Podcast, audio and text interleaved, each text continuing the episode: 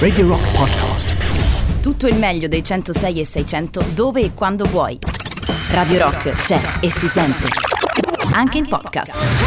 che mamma! Questa si chiama Poveri Demoni nella nostra alta rotazione che potete votare sul sito radiorock.it. Il Bignami di Boris Sollazzo. Buongiorno, come stai? Salve, io Come tutto stai? bene, te? Bene, bene, dai. Allora, oggi è il nostro giorno preferito, quindi il Bignami di Boris. Sollazzo. Solo il tuo giorno Non è vero. Che questa sia solo Non una rubrica che piaccia solo a te. Non è- allora, per favore, cari ascoltatori, aiutatemi, perché cioè, lui la vuole abolire, vi rendete conto? Io pensavo Cioè, che la trasmissione più bella. tranquillamente eh, mandare il Bignami di Boris Sollazzo in pensione, no? Ma no, ma per niente. C'è la trasmissione più bella della settimana, si parla di cinema tutto il tempo, i nostri ascoltatori sono contentissimi. Va bene. Questa mi sa come la trasmissione Facciamo le liste. tre ore ad amore liquido. Ma non è insomma. vero. Allora, Tratta Gagarin Oggi- come il suo salotto. allora, oggi facciamo la lista dei film con le, Le scene scene, più, più fatto cagare spaven- sotto. No, eh, ah, ok. Che hanno fatto più cagare. Più spaventose della storia del cinema. Allora, Esatto. io non conto, ve lo dico subito, non aspettatevi grandi performance da me, perché mi spavento pure quando arriva Gargamella nei puffi, quindi per me proprio non c'è speranza. Cioè, vorrei sentire che cosa fai quando arriva Gargamella con i puffi. Vogliamo vedere i puffi insieme? Sarebbe bellissimo. Vabbè, C'è anche qualcosa quindi- di erotico nel vedere i puffi insieme. Vabbè, ma erano molto maliziosi i puffi, o no? Beh, erano 75 uomini e una donna e un gay. Tu immagina che cosa poteva essere? Erano gangbang tutti i giorni. eh, Cioè, con un vecchio lascivo che. Ma Insomma, poi che classiche scene, devo aggiustare questa cosa. Esatto. Arriva. Puffo forzuto, no? Che chiaramente era l'unico mini dotato, no? Cioè, un giorno dedicheremo una puntata ai puffi. Puffo vanitoso che era l'unico sempre sorridente, qualcosa vorrà dire, una comunità di 75 uomini, no? Cioè che, che hanno tra l'altro una forma fallica sulla, sulla testa, quindi beh, beh, Bellissimo. non male, non male. Va bene, fateci sapere i vostri eh, fotogrammi eh, preferiti, Sì. cioè più spaventosi. Diciamo, eh, le vostre sequenze, che, quelle proprio che vi rimangono impresse, che vi hanno traumatizzato a vita. Pa- parte tutto questo. Poi se, le vi volete ricordate- descrivere è eh, più divertente. Sì, esatto. Eh, parte tutto questo, se vi ricordate, dall'effetto che fece sia a me che a Tatiana il- la testa di cavallo nel padrino. Eh sì. Messa nel, dalla- nel letto del- sotto le coperte di seta del produttore, del eh, cantante che ha chiesto un favore a Marlon Brando. E, e spesso le, mm, le scene più cattive, le scene più spaventose mm, non fanno vedere quasi nulla, perché se io non ricordo male la testa di cavallo lì non si vede neanche, è, lo- è l'orrore, il grido, l'urlo, il- la paura di quell'uomo Eh che, sì. che la vede che, che fa tutto il trauma dello spettatore.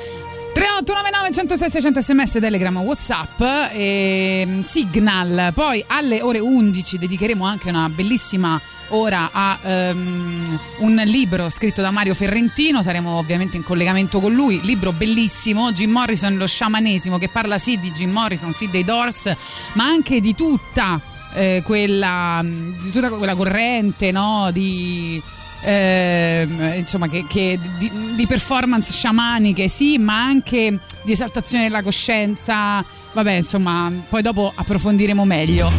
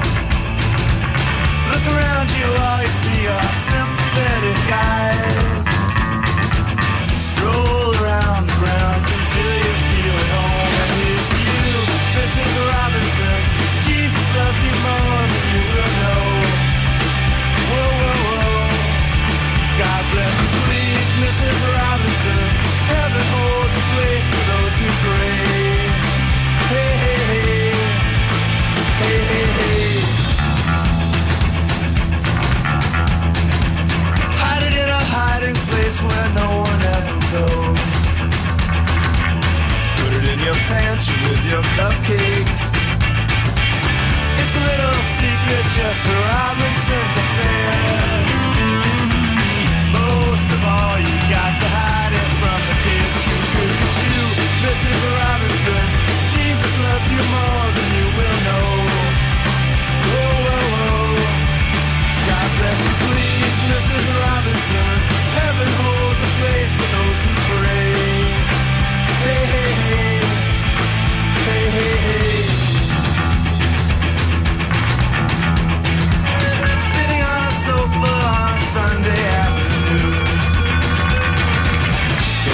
candidate's debate. Laugh about it, shout about it when you got to choose. Every way you look at it, you lose. Where have you gone, Joe DiMaggio? Our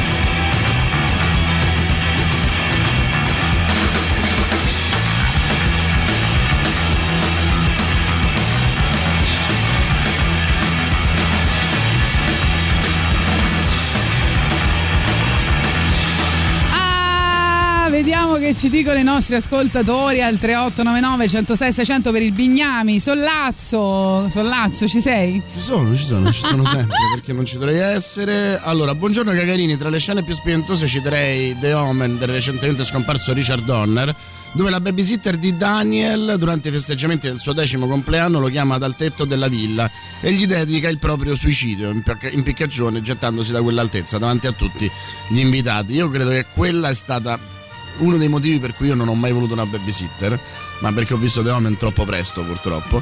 E poi ci aggiungo anche quel bellissimo momento sospeso in Psycho in cui vediamo stagliarsi nel rettangolo della porta la silhouette di Norman Bates, vestito come sua madre e con in mano il coltello. Sappiamo tutti che sta per succedere, ma non, per, non per questo è, sta- è meno terrificante.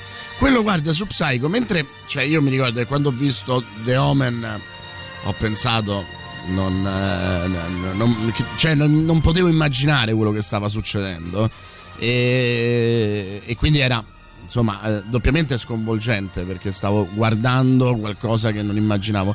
Su Psycho io adesso non ricordo se l'ho visto che già in qualche modo ehm, l'ho visto ehm, ragazzino però probabilmente forse essendo un film iconico ne avevo già sentito parlare. Fatto sta che quando io arrivo a quella scena non mi fa cioè non, non- non mi sorprende. Qualcosa sapevo già o avevo intuito adesso non so perché se ne avevo sentito parlare o perché avevo già un intuito e mi fa paura lo stesso. E quando tu riesci a farmi paura nonostante io non sia colto di sorpresa ragazzi appunto sei Hitchcock. Poi, Buongiorno, comunque io più sento sto spot dei calenda più penso che mai dette tante cazzate in 30 secondi, in 20, quanti so. Mamma mia. va bene, sentiamo Ugo. Buongiorno Tatiana, buongiorno Boris. Eh, Allora, a me più che un film in particolare, è proprio una tecnica di sequenze, insomma, viste e riviste, che anche se lo so, ogni volta a me mi fa saltare dal divano. E cioè quando il protagonista o la protagonista di un film ehm, intenta a cercare delle cibarie nel frigo, con tanto di sportello proprio ehm, così in primo piano aperto tu sai che quando lo chiuderà ci sarà una persona dietro, sottolineata anche dall'effetto sonoro adatto, ma ogni volta a me me frega. Ciao! Pensa, pensa che lo, sai, lo sa talmente bene che ormai fanno queste scene e poi dietro non c'è nessuno. Eh, no, non sto scherzando. Cioè, eh, adesso negli horror ci sono due o tre scene preparatorie in cui tu ti aspetti, ecco, questo finisce squartato video e poi arriva la nonna e gli dà un cioccolatino proprio per. Perché hanno talmente abusato di quello che dice Ugo che poi hanno dovuto trovare un nuovo modo per rinverdire questo aspetto. Ancora scrivono la donna della vasca da bagno di Shining, mi perseguita da quando l'ho visto, uno dei miei film preferiti per carità, ma quella scena terribile. Per le ex novità, brani che sono stati in alta rotazione, Psychedelic First.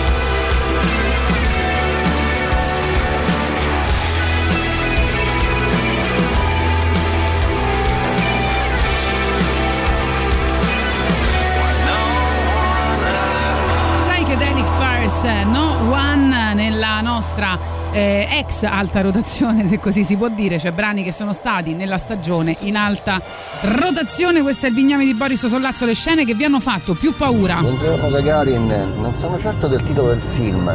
È un film in cui Audrey Hepburn, se non erro, interpreta una non vedente che viene aggredita dentro casa, un seminterrato, ma ci sono un paio di scene veramente che ti fanno saltare dalla sedia, nonostante tu sappia che l'aggressore è in casa, ma ti senti male proprio. Poi sentiamo ancora. A me ha fatto letteralmente proprio br- rabbrividire, rimasto di sasso quando ho visto per la prima volta la scena finale di Rec. Stavo solo a casa, mamma mia, che ma più che spavento, profonda angoscia proprio. Quindi io voto quella, la prima che mi è venuta a mente. Sì. Beh, Rec eh, anche nei suoi remake fa paura. Poi ancora abbiamo altri messaggi vocali, vai. Buongiorno, a me le prime cose che mi vengono in mente che mi spaventano di, di film, insomma, a me viene in mente tutto quello che non si vede del primo Alien e tutto quello che non si capisce non si sa di The Others. Poi un sacco di altre cose in realtà, però mm, perché alla fine ne ho visti un botto di film d'orrore, però queste due cose qui mi, mi- mi turbano ancora un bel po'. Anche Nosferatu si è- che si alza muto dalla bara, scrivono al Beh. eh, 3899 106 Quello devi 600. avere anche una certa età, però, eh, per apprezzarlo. Dunque, avevamo promesso brani dei Doors e anche un po' di raccontare la storia di questi brani tratti da questo libro Jim Morrison e lo sciamanesimo. L'Emma Fire, la pubblicazione del secondo album che si chiamava Strange Days, i Doors erano entrati nella cupola dorata del rock perché un brano del loro primo lavoro, l'Emma Fire, aveva raggiunto in maniera profetica il primo posto della classifica Billboard e eh, rimase appunto eh, lì a lungo eh, che da una serie insomma trascinato da una serie di giovani che continuavano a richiedere live della band il brano poi cede il primo posto solo mh, alcune settimane dopo ai Beatles con All You Need Is Love ma sia l'album The Doors sia Light My Fire furono dichiarati dischi d'oro e i Doors ve- divennero il primo gruppo a conquistare questo riconoscimento al primo album.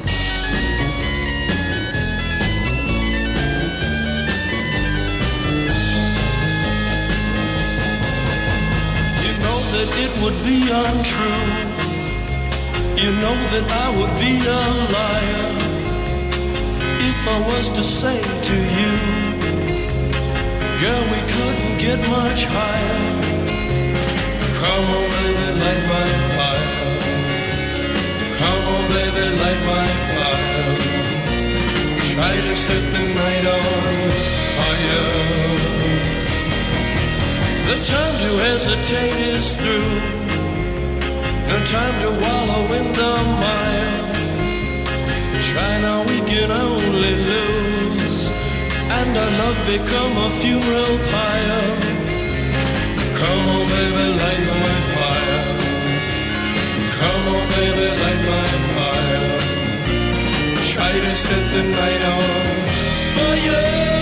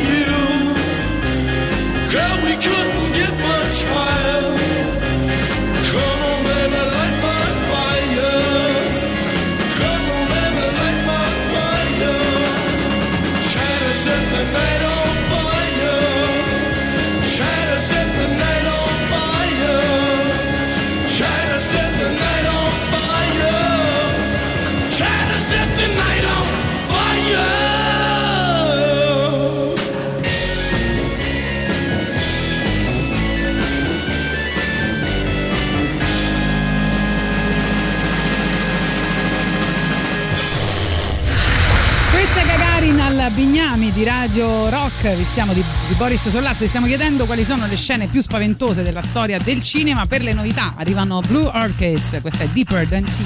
La musica nuova a Radio Rock.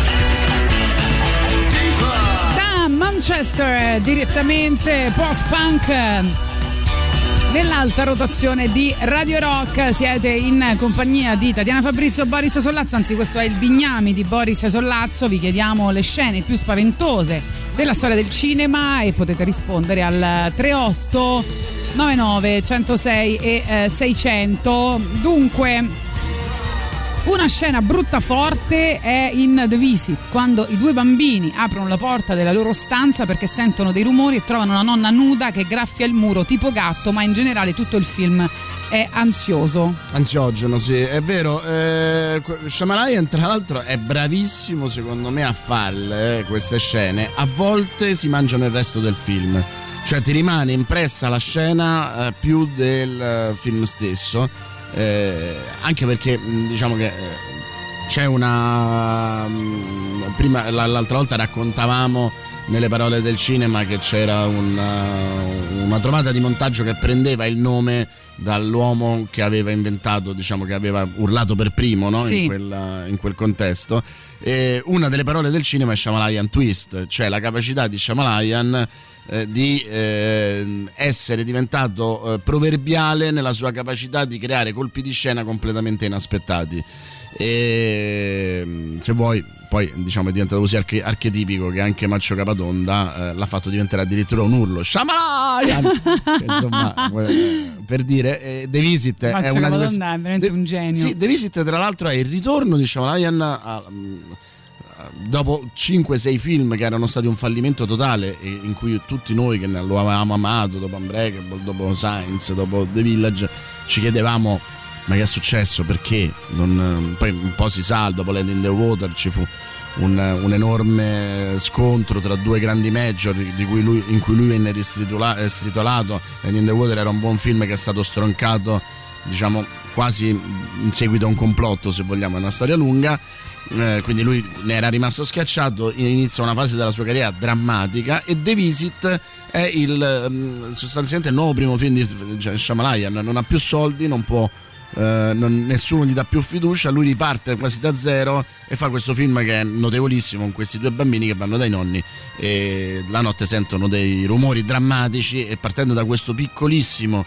punto di partenza eh, ritorna ad essere quello che era poi Split conferma il, il ritorno al suo mm, modo di, di fare cinema mm, Glass meno perché fa vuole essere diciamo un, uh, un, un- un po' team up un po' sequel Sì. di Glass ed Unbreakable e adesso c'è Old che uscirà a momenti uscirà credo ad agosto che sembra un insomma Lost la parodia di Lost però vedremo insomma sembra un po' una cagata dal trailer però speriamo bene dai Ah, continuando a parlare di Doors, eh, che appunto approfondiremo poi alle 11 con eh, Mario Ferrentino che ha scritto questo libro Jim Morrison e lo sciamanesimo. Ehm, qua in questo libro si parla ovviamente di Huxley e di eh, come riprende per esempio delle, eh, delle, delle- de- mm, insomma, delle visioni, diciamo, breccia nel muro per intendere le continue fughe dai processi mentali giornalieri, così anche i Doors sottolineano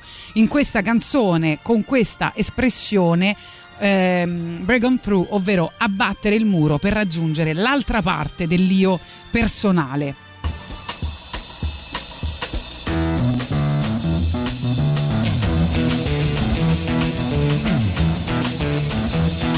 You know the day destroys the night, night divides the day.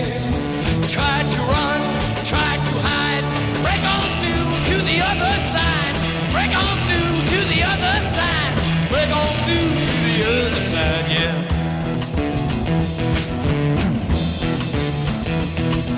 We chased our pleasures here, dug our treasures there. But can you still recall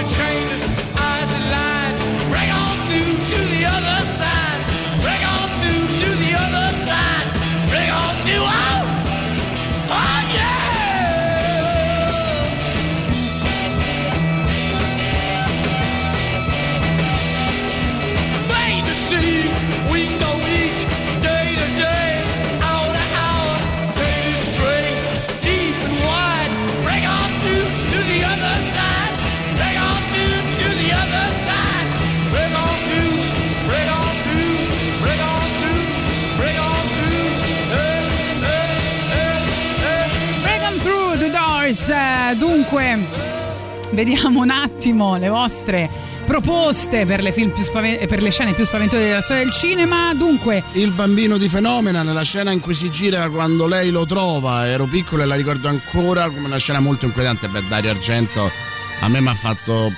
Diciamo che io potevo campare sicuramente fino a 103 anni. A causa di Dario Argento probabilmente non supererò i 62, e quindi, insomma va bene così. Fenomena di Dario Argento, vedi che sono in tanti a dirlo, anche Claudio, avevo 13 anni e l'inizio del film mi ha turbato così tanto e per anni ho avuto paura di stare solo in casa. Eh, a me il cinema mi ha creato delle paure niente mali. ma infatti niente perché vi dovete fare del male? Perché? Poi ancora, vediamo un po'. Buongiorno ragazzi, questa rubrica mi piace molto, complimenti. Sono sempre stato un amante di film con scene forti come Blob, quando l'alieno deforma il corpo del cane dopo averlo invaso a varie morti nella serie di Saw. Tuttavia è un chant, un chant andalou di Buñuel e Dalì con quella scena del rasoio e del taglio dell'occhio che mi fa ancora girare a testa dall'altra parte. Io quella confesso eh, mi ricordo di averla proposta anche in un festival per una lezione di cinema che mi avevano chiesto di fare e sfruttando il fatto che E ti dovevo hanno parla- detto no. No, sfruttando Ah. il fatto che dovevo parlare a lui, perché è una scena clamorosa come tecnica, come- però sfruttando il fatto che dovessi parlare all'uditorio, ho volutamente dato la- le spalle mentre loro la guardavano, io ho preferito non guardarla. Quindi ti capisco benissimo, amico mio. Cioè lui l'ha, l'ha portata e poi l'ha fatta vedere solo agli altri. Eh sì, eh sì. Lui si è girato di spalle. Andrea ci scrive la scena più spaventosa in Le notti di Salem quando il vampiro gratta con le unghie sulla finestra e farsi aprire dopo anni quando il vento sbatte sulla finestra un brivido di terrore. Guarda, la cosa, quella dello stratagemma del grattare è una delle cose che fa più paura perché dà un senso di disperazione, di attaccamento alla vita eh, che, che fa paura, soprattutto no, se è qualcuno che Sì. tu pensi non dovrebbe tornare in vita, ecco. E, e- e sono di quei gesti che sono inevitabilmente in- un pattern che ti, ti richiamano immediatamente un senso di terrore atavico. Terrore cieco con Mia Farrow tutto il film, ci scrivono al eh, 3899 106 600, Madonna che angoscia, The Visit, quella cazzo di nonna dava veramente fastidio. E va bene, comunque continueremo dopo il super classico che appunto è dei Doors. Radio Rock. Super classico.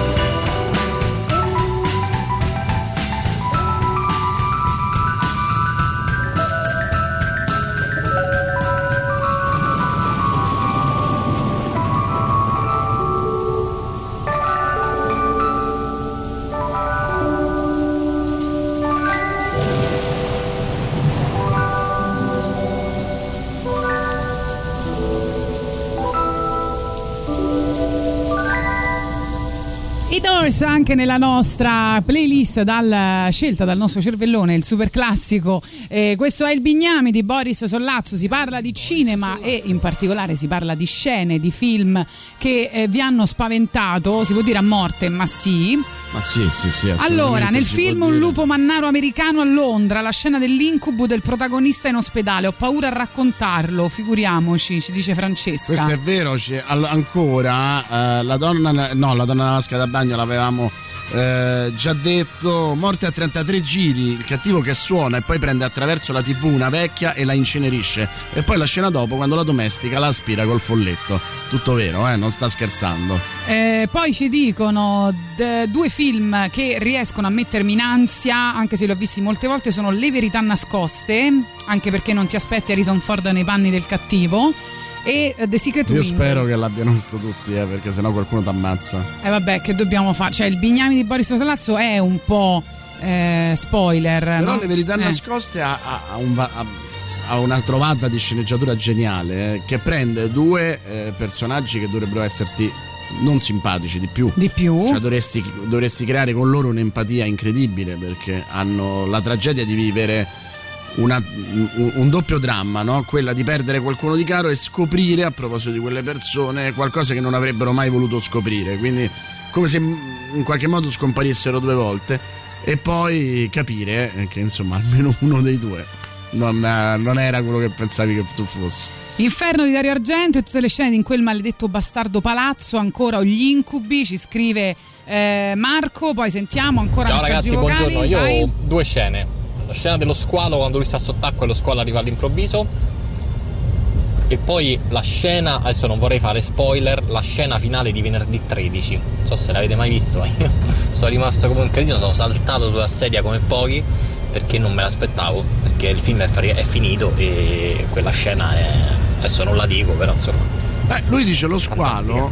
Lo squalo Che se secondo me è uno dei registi più bravi ultimamente di Sì. horror Eh? è Alexander Aja. Secondo me fa un horror da Vero. paura, cioè veramente figo figo figo. Infatti non vedo l'ora che esce l'altro film. La scuola ehm, de- dello squalo, scusate, non la scuola, lo squalo, eh, se ci pensate lo vedete pochissimo. Cioè quello che vi sconvolge dello squalo è la capacità eh, di- del regista di creare il terrore cieco eh, e, e la paura che stia arrivando, cioè basta una pinna in quel caso.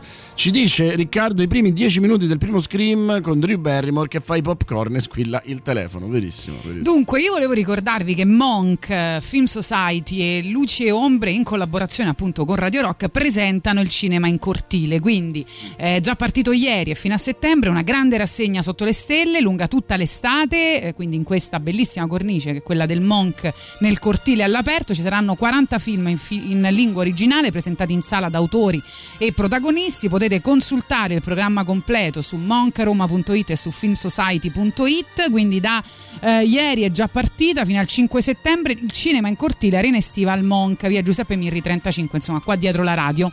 E volevo aggiungere che ieri sono stata al primo appuntamento di questa rassegna dove era presente per una lezione aperta di scrittura Francesco Bruni che eh, si chiamava Primum Vivere Dende Sceneggiare e poi dopo ci sarebbe stata la, proietto- eh, la proiezione ovviamente del film di Francesco Bruni Cosa sarà che Stupendo, racconta insomma la sua storia personale. Ehm, ed ha detto una cosa ha detto tante cose molto interessanti ma ha detto una cosa che io rivedo anche ne- nella, nella radio no? perché lui ha detto eh, il, eh, il rapporto tra il cinema e la vita cioè il cinema viene dopo la vita cioè dopo le esperienze di vita no? è questo che fa di un autore uno sceneggiatore non è che si deve nutrire di cinema un autore uno sceneggiatore si deve nutrire di arte di musica di letteratura di psicanalisi di Quello stare in mezzo alla gente Se non sbaglio, Zavattini, il non smettere di prendere l'autobus. insomma. Esatto, e, e quindi deve essere, diciamo, anche se lui non ama eh, in questo periodo la parola intellettuale, però un intellettuale del suo tempo, che penso che è la stessa cosa che vale per fare radio, no? Cioè se tu fai radio devi fare delle esperienze perché hai bisogno poi di comunicare, di dare delle cose a chi ascolta. Io infatti te, te lo dico costantemente, facciamo delle esperienze, io e te, e niente, invece zero. Niente, deve sempre ridurre tutto a quello. Non c'è niente da fare. Va bene. Io adoro questa canzone dei Primal Scream. E con questa canzone arriviamo alla pubblicità delle ore 11 e poi con noi sarà Mario Ferrentino a parlarci di Jim Morrison e i The Doors.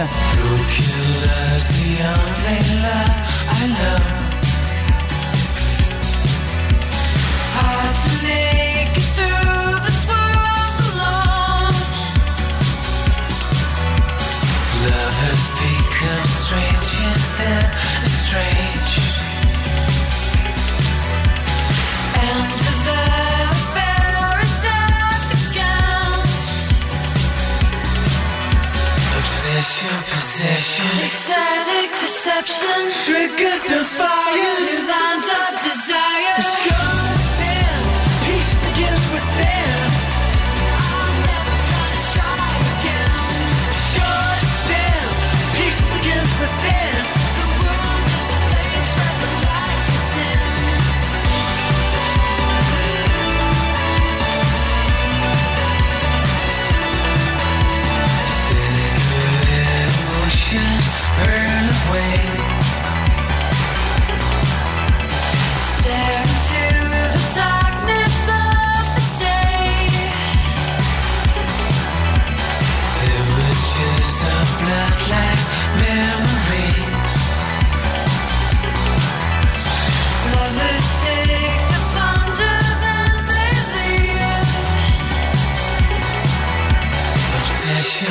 Temptation, temptation, transgression. We're second, we're active. The script is predestined. All sin, Peace begins with faith.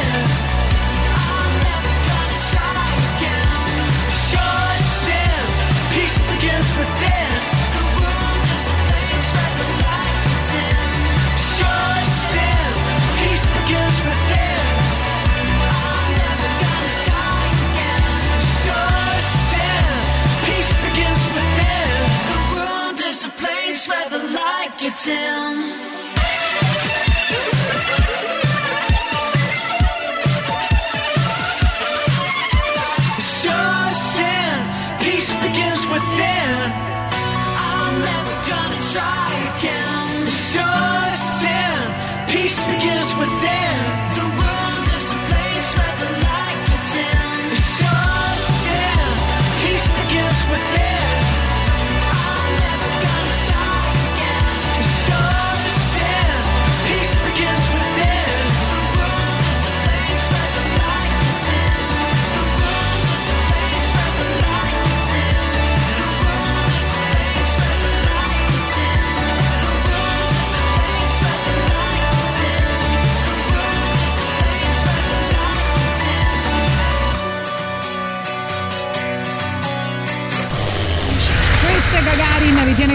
Compagnia fino alle ore 13. Per le novità arriva Billy F. Gibbons con She's on Fire. Tra pochissimo Mario Ferrentino con noi. La musica nuova a Radio Rock.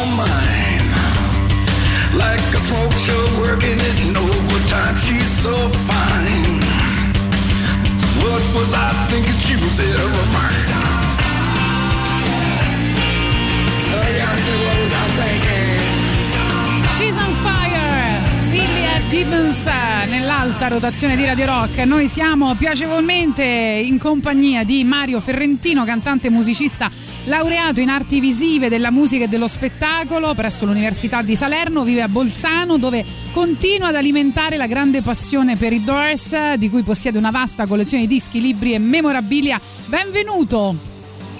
Salve, buongiorno a tutti, buongiorno a tutti gli ascoltatori. Ti ho presentato bene? Mm, Eh, sì, molto bene, anche troppo. Senti, il tuo libro intanto è bellissimo, te lo, te lo volevo dire prima al telefono, mi sono dimenticata della cosa più importante, è veramente bellissimo. Eh, si parla di Jim Morrison perché eh, moriva 50 anni fa, e- ma in questo libro si parla soprattutto di tanta spiritualità, eh, del carisma di Jim Morrison, di un, di un sacco di cose. Io eh, come ti dicevo al telefono, la prima parte è tutta dedicata no, a- mm, allo sciamanesimo, diciamo, E, mm, e- e, però è, è un po' complessa da spiegare, no? quindi ti chiedo un po' di, di raccontare questa eh, prima parte del libro, prima di arrivare poi alla storia di Jim Morrison e dei Doors, e di parlarci delle porte della, perfe- della percezione, no?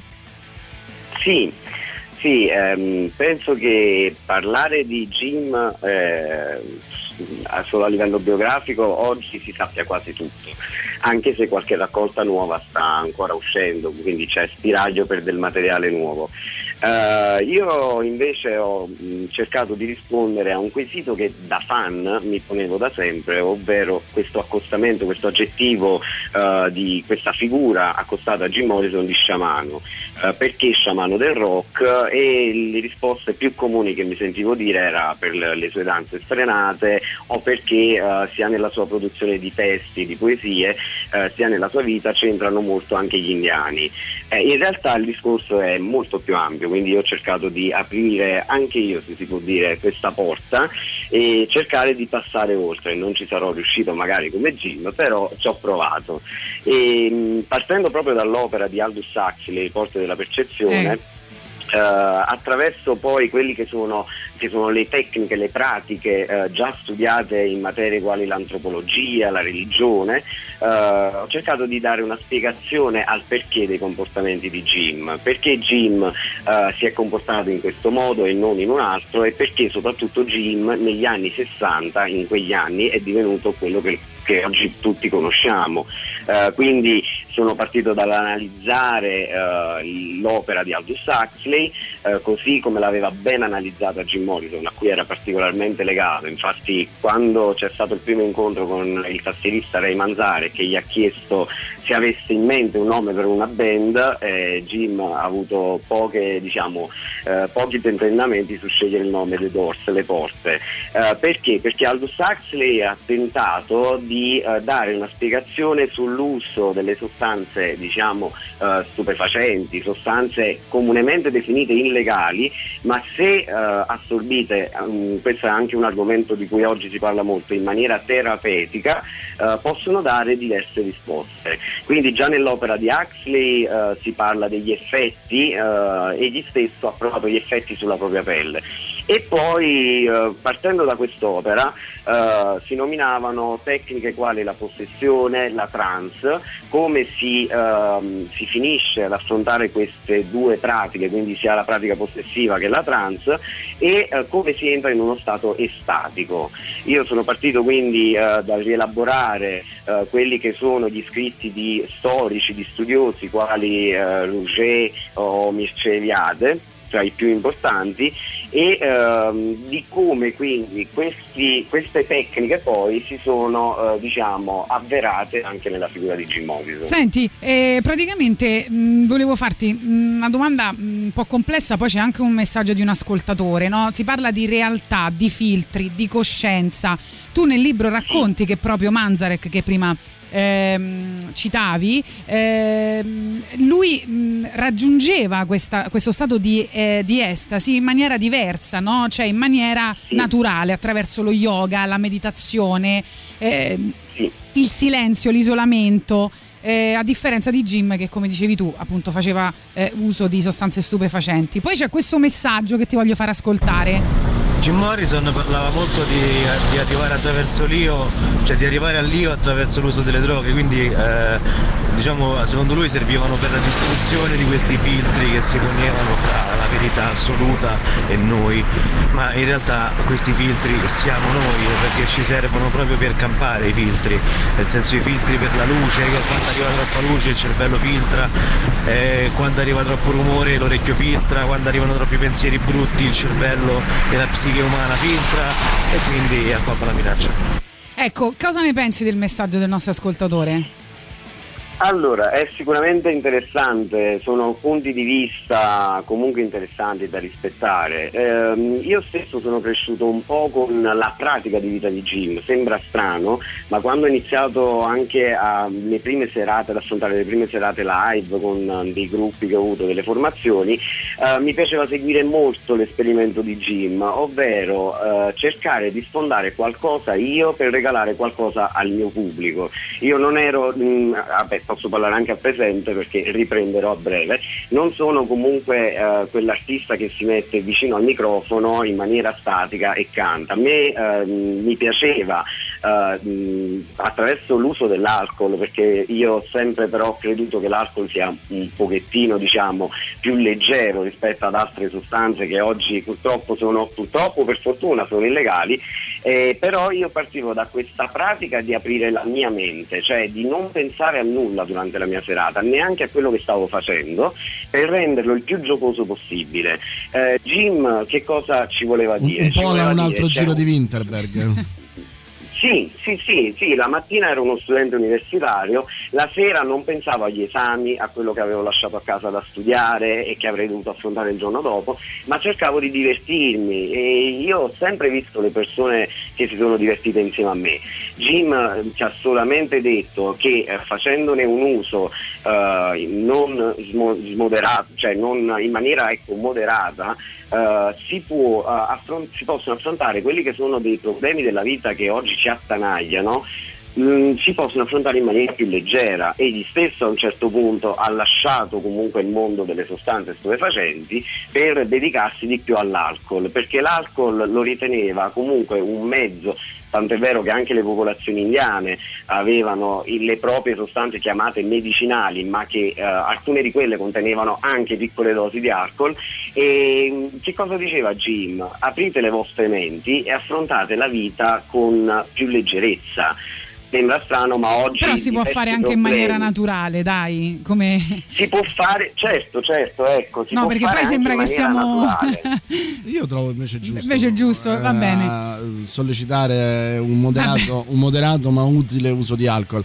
Eh, mi affascina molto il fatto che tu lo chiami Jim, eh, cioè come se fosse un amico, no? come se fosse una persona che ti ha accompagnato sempre. Ho l'impressione che sia così, nel senso che sia stato una sorta di nome tutelare sia del tuo lavoro di studioso che del tuo lavoro di artista.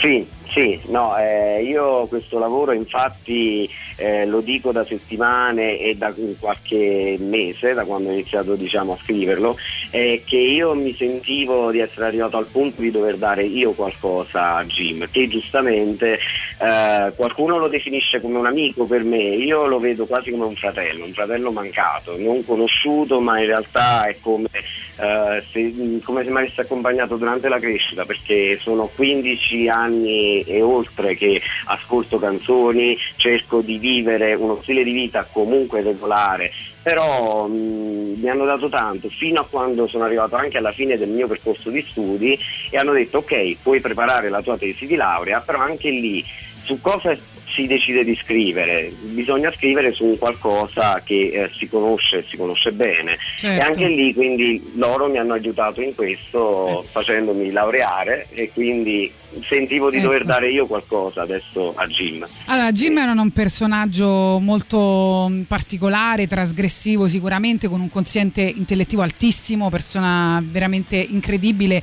raccontata appunto nel libro. Con un rapporto difficile con la sua famiglia, che a un certo punto lui eh, addirittura decide di non vedere più i suoi genitori e racconta di essere orfano. Vabbè, poi dopo questo Sì. lo approfondiremo. C'è un episodio che lui vi- vive all'età di 4 anni, eh, che eh, è durante un viaggio in macchina con la famiglia. Sta eh, percorrendo il deserto e vede una scena che eh, poi racconteremo dopo il prossimo brano perché è una scena che lo ha ehm, talmente scioccato e visto che oggi stiamo parlando fra l'altro di scene che nel, nel cinema ci hanno traumatizzato eh, che lui poi decide di scriverci una canzone che si chiama Peace Frog rimani là che poi la raccontiamo Ok, ok.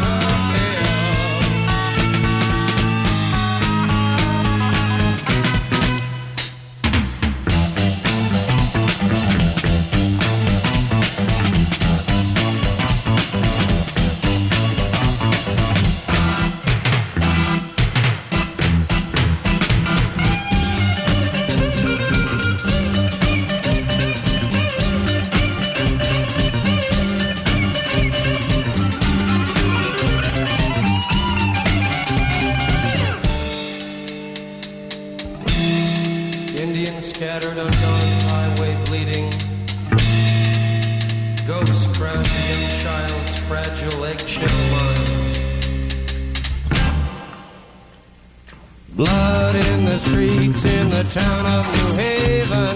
Blood stains the roofs and the palm trees of Venice. Blood in my love in the terrible summer. Bloody red sun of fantastic LA.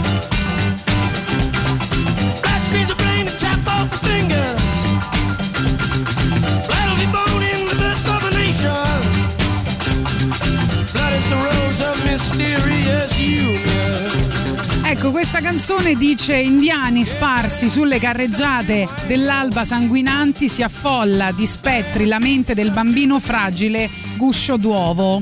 Mario ci sei? Sì, Ecco. sì. E raccontaci questo episodio che ha scioccato Jim Morrison all'età di 4 anni.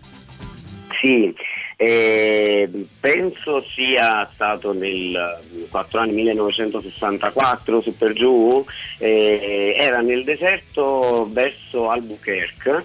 Praticamente il padre di Jim era un ammiraglio della Marina Militare statunitense Se non e sbaglio- è cresciuto Se non sbaglio, l'ammiraglio, l'ammiraglio che è al centro del casus belli del Vietnam, eh, Gran, Mar- Sì. Gran, Gran Sì. Sì, eh, infatti eh, era stato proprio era inviato sui maggiori campi del Vietnam e, e questo faceva sì anche che la famiglia di Jim e lo stesso Jim Morrison eh, è dovuto crescere diciamo frequentando e cambiando diverse città, diverse amicizie, per cui alla fine si ritrovava sempre solo ed è proprio durante uno di questi viaggi in cui era con la famiglia, mh, la- mh, ricordiamo anche oltre a George anche eh, la mamma Cla- Clara Clark e la sorella Ann- Annie. Eh, Annie Robin Morrison e praticamente che cosa succede? Succede all'improvviso che eh, c'è un incidente sulla carreggiata dove un, mm, piccolo diciamo, mezzo eh, di, di- di indiani era stato diciamo, mm, buttato fuori strada e c'erano questi indiani sulla carreggiata. All'inizio scende solo il padre, gli dice di aspettare tutti in macchina, ma eh, Jim, preso dal fatto che era un bambino vitale, curioso, era energico, eh, non può non diciamo, scorgere la scena e per tutta la vita racconterà che, volto, che un volto in particolare di un indiano, quasi uno sciamano, eh, gli è rimasto impresso e che la sua anima in quel momento abbia invaso la, mh, diciamo, la personalità di Jim. Ecco, lui dicevamo aveva un rapporto molto conflittuale con i genitori, anche perché il padre aveva immaginato tutta una storia per lui, lui invece poi ha preso eh, un'altra Sì. strada, ha studiato cinematografia, fra l'altro, no? gli piaceva anche mh, insomma, progettare film, documentari della band. Era la cosa che mi ha colpito di più che tu racconti nel libro, che era una persona veramente trasgressiva perché poi ha fatto un sacco di cose nella vita, gli diceva fai questa cosa e lui faceva tutto il contrario e si giocava anche eh, per esempio mh, a Led Sullivan Show, no? se non sbaglio si è giocato proprio la censura al- allo show televisivo Sì, perché gli avevano sì, detto sì, di non sì, dire una cosa e lui l'ha certo. detta e invece tu, tu racconti che nel privato lui era una persona super timida, cioè pacata, parlava poco, invece da- dall'atteggiamento in alcune situazioni Sì. sembrava anche eh, molto sfrontato, no? Sì, diciamo che lui tra le sue numerose, numerosissime letture con cui è cresciuto, perché a un certo punto i libri erano diventati i suoi migliori amici, è cresciuto con il concetto del superuomo di Nietzsche, ovvero colui che comunque affronta tutto senza aver paura, eh, senza mai tirarsi indietro. Jim infatti non, non si tirava indietro alle sfide, seppur poi era un ragazzo timido, educato, ci sono anche fotografie di concerti dove magari qualche suo fan si, si procurava una ferita e lui era pronto nel backstage ad andare vicino, a rincuorare, cioè era una persona molto molto semplice. Ehm, però eh, diciamo che erano anni quelli in cui si accettava qualsiasi forma di sfida perché erano anni tumultuosi, per cui ehm, Jim qualsiasi sfida contro la società, contro una guerra dichiarata eh, ingiusta, ricordiamo che il video del brano per esempio Unknown Soldier è stato per un bel periodo censurato e comunque era al centro delle critiche perché Jim da buon eh, studioso di cinema aveva deciso di rappresentare questa scena di fiori, sangue di lui su una croce, quindi era già un video molto pesante per quegli anni.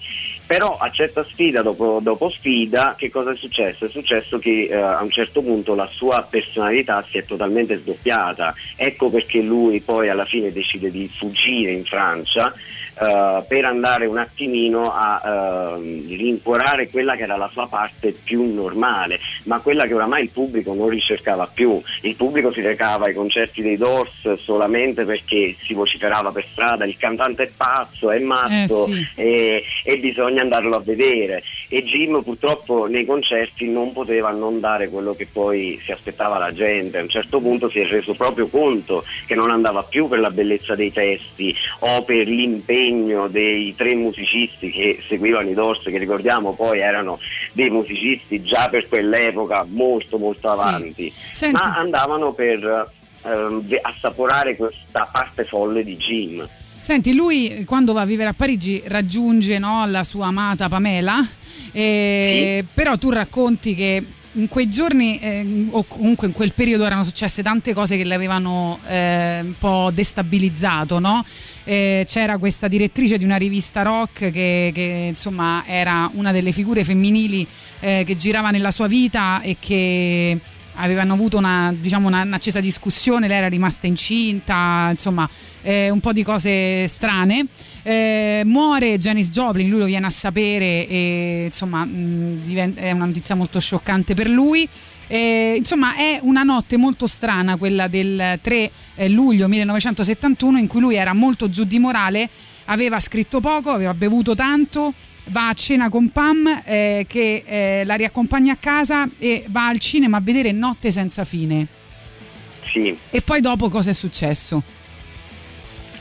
Eh, E poi dopo ci sono versioni ufficiali e versioni non ufficiali. Io ho semplicemente seguito quello che è il ramo della versione ufficiale perché l'altra è bella per noi fan, ossia credere che sia ancora vivo, che sia riuscito a scomparire nel nulla. E, mh, però anche diciamo, sulla versione ufficiale, quella in cui è stato ritrovato privo di vita a causa di un attacco cardiaco, e, mh, ha anche quella ha diverse poi ramificazioni perché ci sono sotto tante di quelle teorie che eh, persone come me, ma anche com- cioè, come gli altri, come i normali fan, non, non potremmo mai sapere.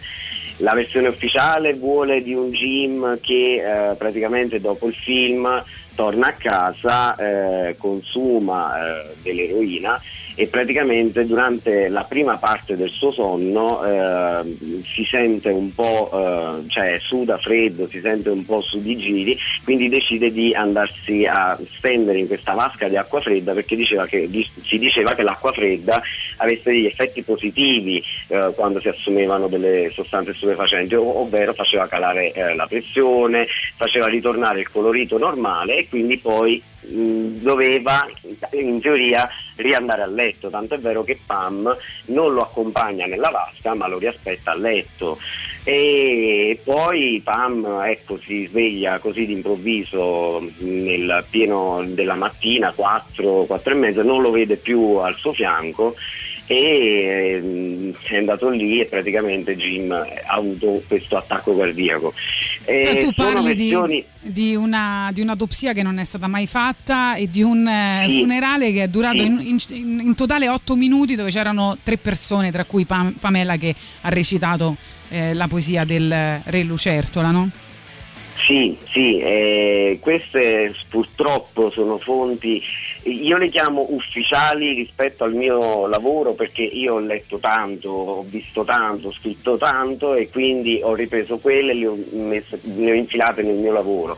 In realtà non, però anche queste teorie lasciano tanti buchi, cioè anche queste eh, diciamo cose mh, risapute lasciano molti buchi perché un funerale fatto così alla svelta con pochissimi presenti eh, quando sono stati chiamati eh, Ray, il, il Rothschild della casa editrice Electra, sono stati invitati ad andare lì, era già molto tardi, quindi mentre non prendevano un volo e non si recavano a Parigi, eh, sono finiti per arrivare quando la, la bara era già chiusa, quindi non l'hanno mai visto. In più si dice che il dottore possa essere stato pagato per aver redatto, ehm, cioè senza una- un'autopsia, dichiarare così un, un attacco cardiaco è un po' veloce come cosa. Eh, altre teorie vogliono che magari abbia, mh, abbia assunto una partita eh, di eroina tagliata male e anche qui si conosceva chi vendeva questa eroina, chi forniva l'eroina a Jim Morrison e, e a Pam e quindi anche qui è stata una cosa per nascondere poi per non far uscire questo nome mh, scomodo. E mh, ce ne sono di teorie, ce ne Insomma, sono possiamo tante. sperare in un uh, Jim Morrison 77enne su un'isola Eh, deserta. Sì.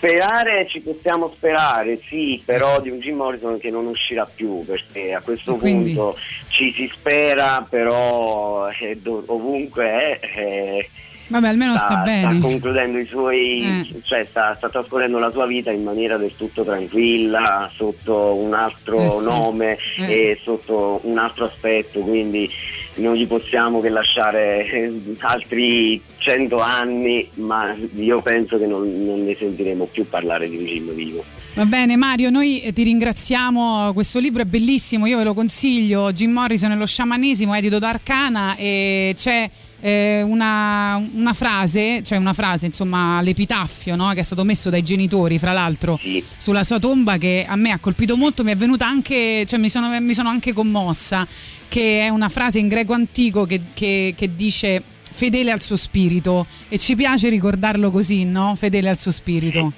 Sì.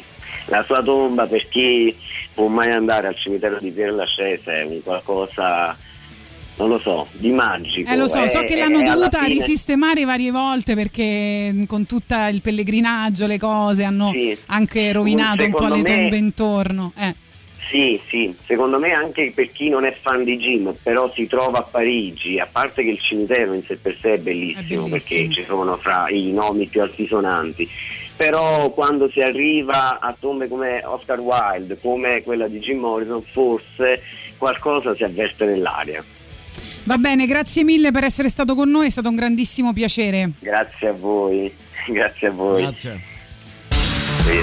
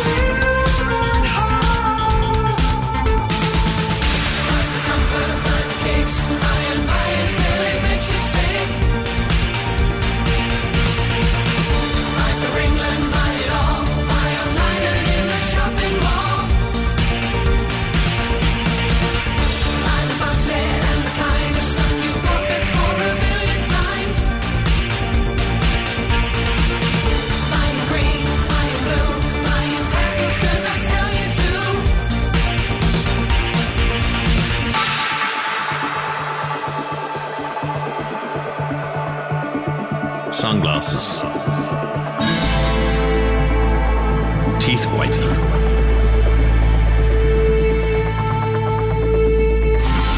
deluxe edition box sets,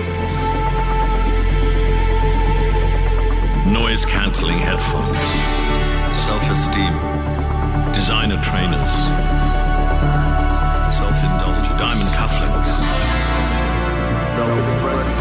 Detox drinks, self obsession, self defense, smartwatch, self-obsession.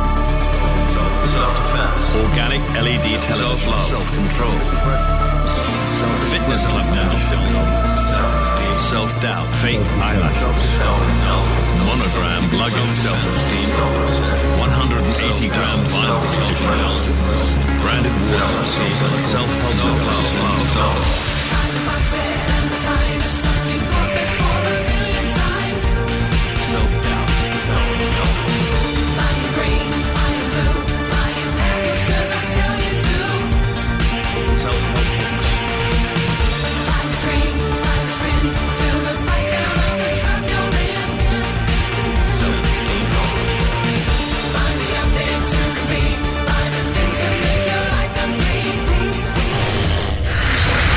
Gagarin vi stiamo parlando delle scene, dei film che vi hanno spaventato di più al 3899 106 600 per i bignami di Boris Sollazzo. Intanto per le novità arrivano i Blackstone Cherry con Give Me One Reason, band che propone una prova eh, propria versione del brano portato al successo da Tracy Chapman. La musica nuova a Radio Rock.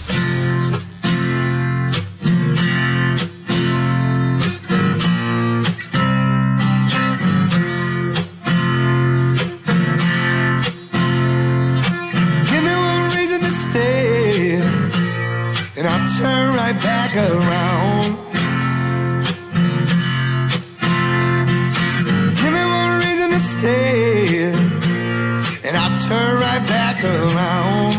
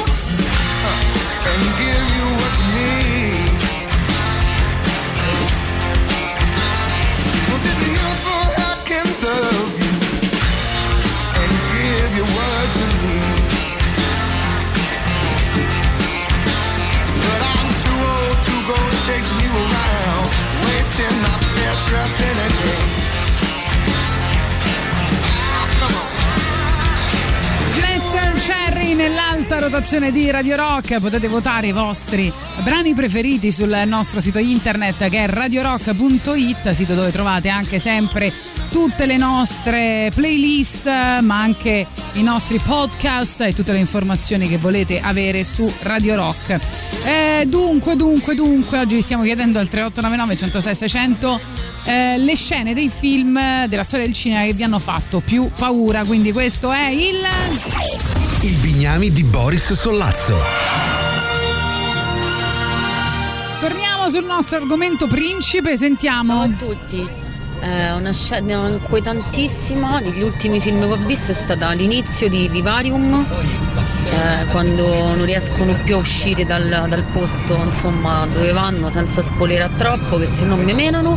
E, e poi mm, l'ultima scena, la scena finale di mm, Dogtooth, film fantastico, eh, che è mm, veramente cruda e inquietante per me.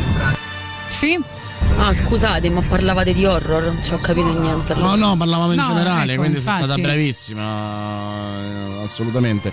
E ci dicono anche la scena di fuga per la vittoria in cui rompono il braccio con due tavole di legno al portiere titolare per far giocare Sylvester Stallone, vero? È una di quelle che a me fanno piangere proprio eh, un po' orrore per il modo in cui lo fanno, perché appunto gli mettono, cioè Stallone per far sì che loro possano fuggire deve giocare, ma nessuno farebbe giocare Stallone al posto di quel portiere e quindi lui accetta di farsi rompere il braccio per salvare gli amici e quindi vi ricordo che la, ehm, la faccia di quell'uomo che si sta per far rompere un braccio eh, consapevolmente è una delle cose che mi ha più devastato, appunto la testa di cavallo del padrino.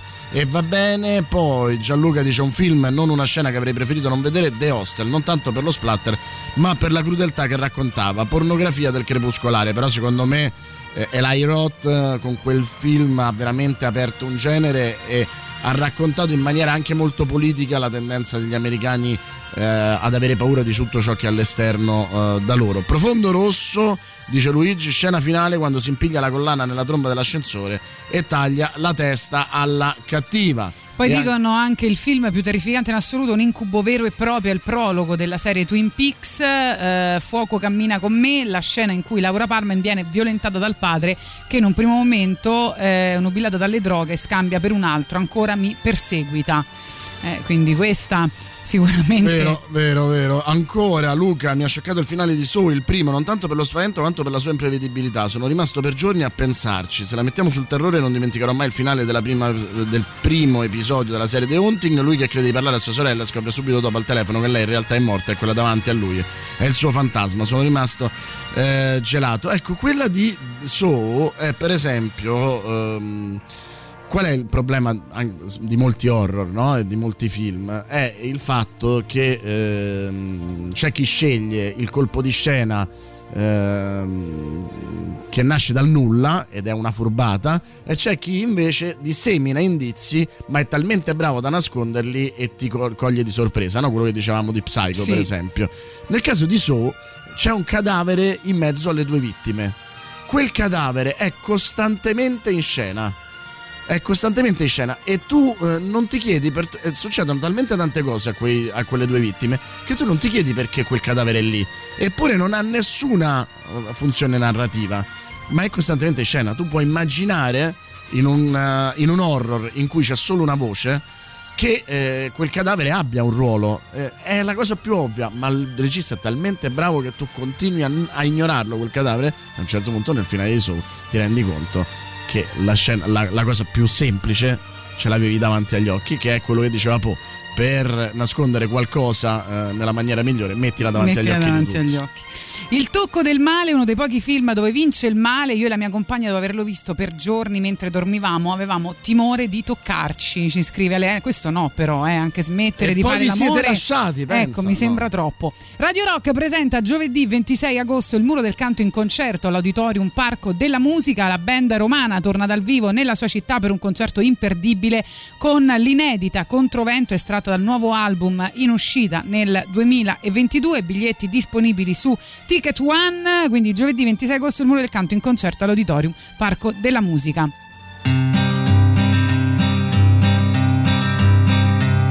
L'amore nostro tu lo butti al fiume, senza girate e senza dolore.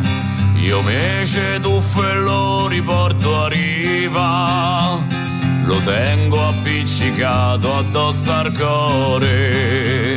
Il male che mai fatto non è niente, non m'è sembrato poi così speciale. Il bene resta a me che è roba mia, te lascia lavorare fantasia. Ma se te viene freddo quando è sera, scordate qual è la porta mia. C'ho il fuoco acceso e non mi manca niente, figurate se cerco compagnia. Il male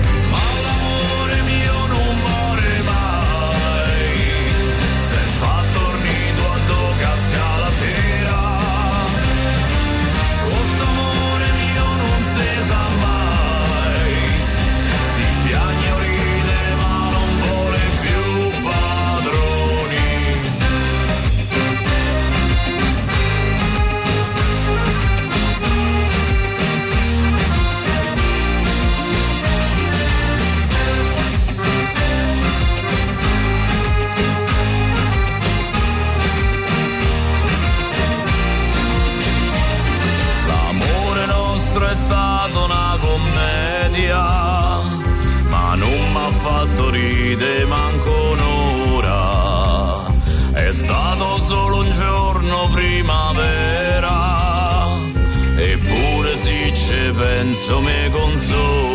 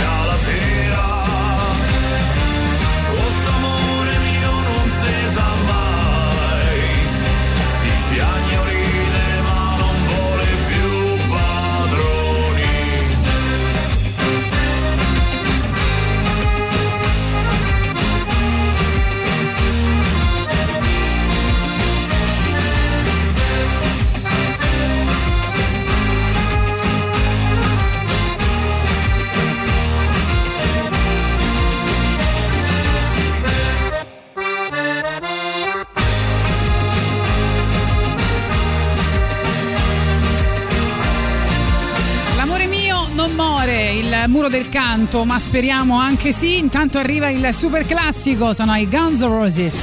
Radio Rock, super classico.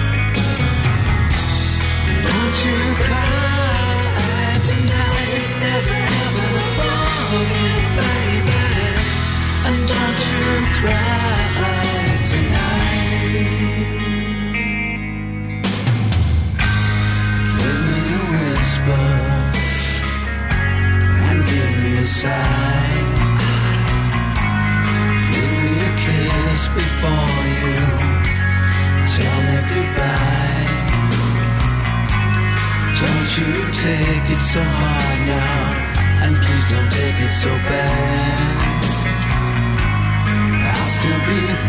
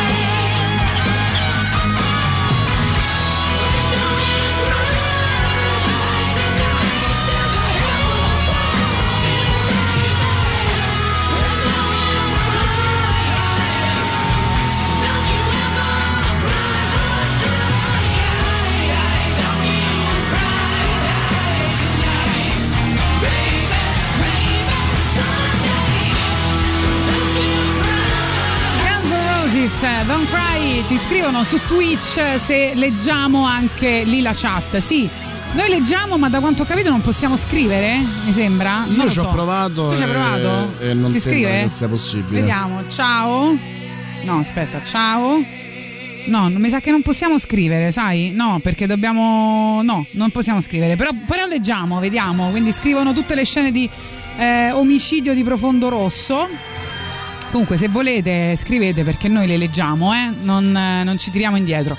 A me fa paura tutta la saga The Ring, in particolare nella versione giapponese, la scena in cui l'amica, prima, eh, de- eh, in cui l'amica della prima vittima, ricoverata in ospedale, va in giro con le infermiere che reggono un pannello per non farle vedere il televisore, perché è rimasta traumatizzata per aver visto la bambina che ne usciva. Da allora io non dormo più con la televisione accesa. Bene.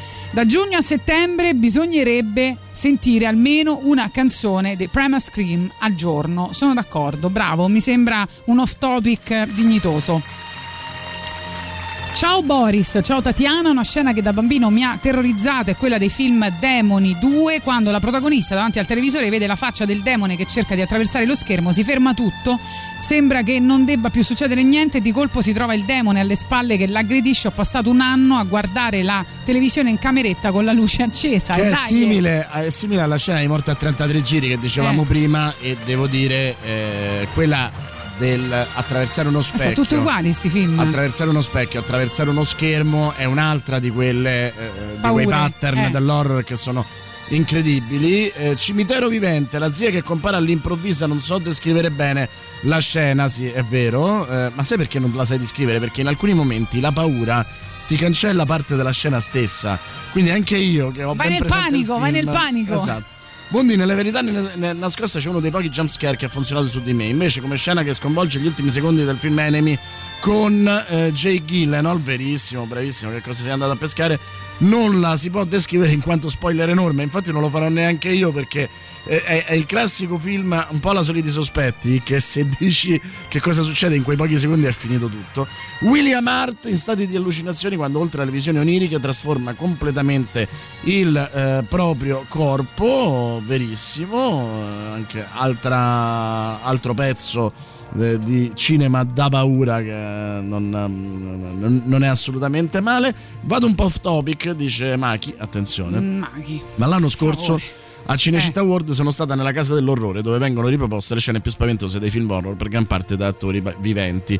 Dall'esorcista a The Ring a venerdì 13 e credo ci fosse anche qualcosa di Dario Argento. Dico credo perché io a metà percorso ho cominciato ad avere una paura fottuta e sono corsa fuori urlando, costretta a percorrere tutto il percorso fino all'uscita con gli attori che cercavano di spaventarmi ma a cui veniva troppo da ridere perché io urlavo come una matta sbattendo da tutte le parti perché il percorso è buio. Mai, mai più. Questo per dire il rapporto che io ho con i film dell'orrore. Li guardo ma ad occhi chiusi e volume basso, ma perché li guardi allora? Scusa. Ma infatti, fai come me, fregatene, vai. Per me è una scena tremenda, anche se non è un film dell'orrore.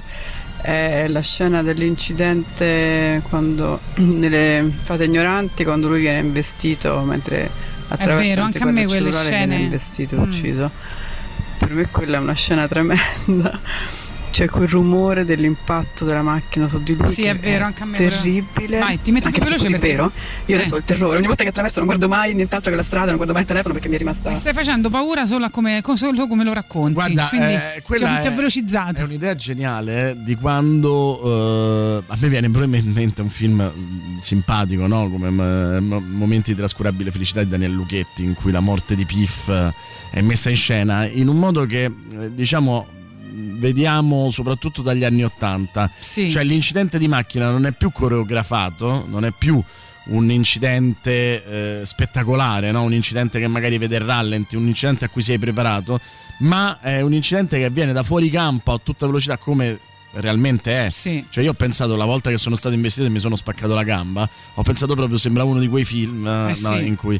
E lì per esempio la forza di ospite che è proprio riuscire a metterlo in scena alla perfezione come dovrebbe accadere come dovrebbe accadere, come speriamo non accada mai, però insomma come dovrebbe accadere, quello è veramente notevole. Angosciante 127 ore per la scena in cui lui si amputa il braccio con un coltellino che neanche taglia e poi è una storia vera.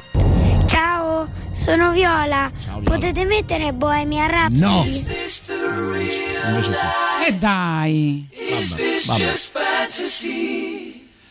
Caught in a landslide, no escape from reality. Open your eyes, look up to the skies and see. I'm just a poor boy. I need no sympathy because I'm easy come, easy go, little.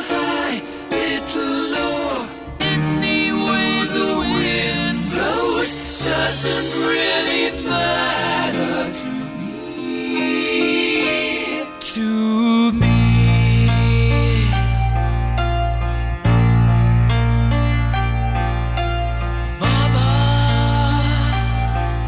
Just killed a man, put a gun against his head, pulled my trigger now.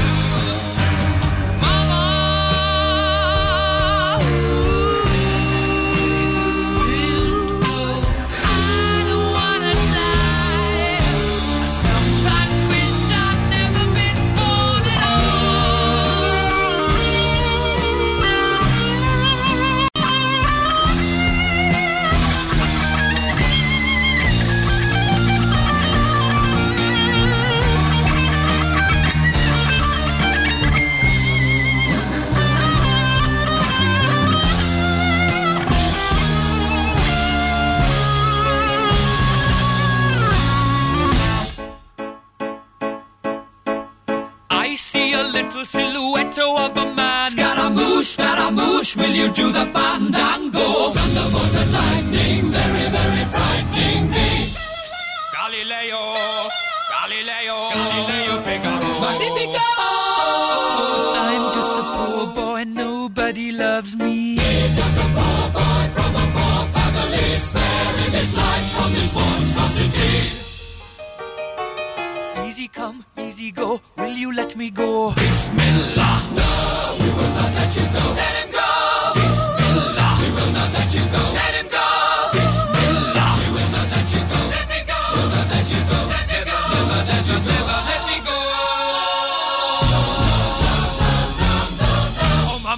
mamma mia. Mamma mia, let me go. Beelzebub has a devil put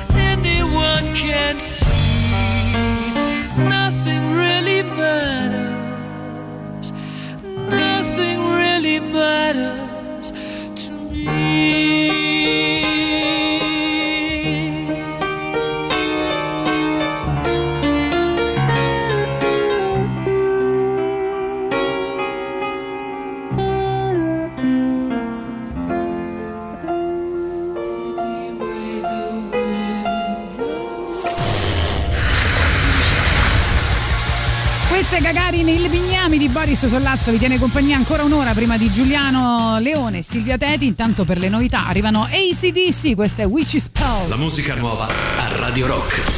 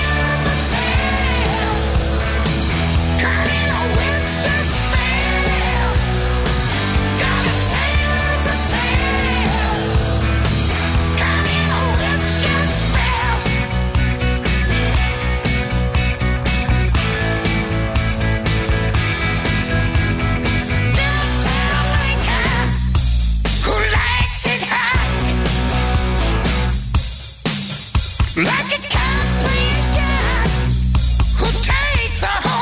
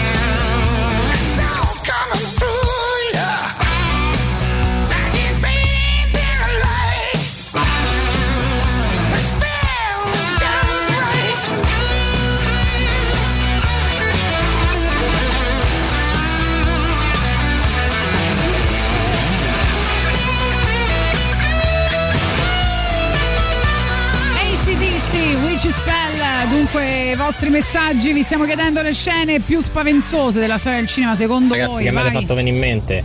Portergeist, la scena del, del clown sotto al letto. Mamma mia, mamma mia. Terrorizzato da piccolo da sotto al letto io. Benissimo. Sicuramente è stato già nominato The Hunting of Hill House, eh, però c'era la- mi pare la sesta puntata che era tutto un piano sequenza girato durante un funerale veramente notevole e poi tutta la sequenza iniziale di The Lady di Lori del Santo, quella raccapricciante. Nanni, cioè, non ti giuro, non, non l'ho velocizzato, parla già così, io lo amo. Poi, Allora ragazzi io non so se vado off topic però l'idea di trauma di, un- di una scena di un film l'ho avuta con 30 Reason to Why che a un certo punto c'è un ragazzo che viene bullizzato e eh, subisce una violenza con una scopa e a me questa cosa mi è rimasta perché uno è una violenza gratuita senza motivo e in più è senza motivo, cioè potevano comunicare in tanti altri modi quella cosa, però te la devono far vedere gli americani perché gli americani gli piace fatte vedere la violenza proprio poi non ti rimane niente, anzi ti rimane che hai visto una cosa disgustosa che poteva essere evitata. Guarda, ti posso dire una cosa, se te la ricordi, forse hanno avuto hanno vinto loro. gli americani. Allora, Comunque io ho una filosofia, eh, l'horror solo quando è gratis, perché pagare per essere spaventato non va bene. Molto saggio, molto saggio.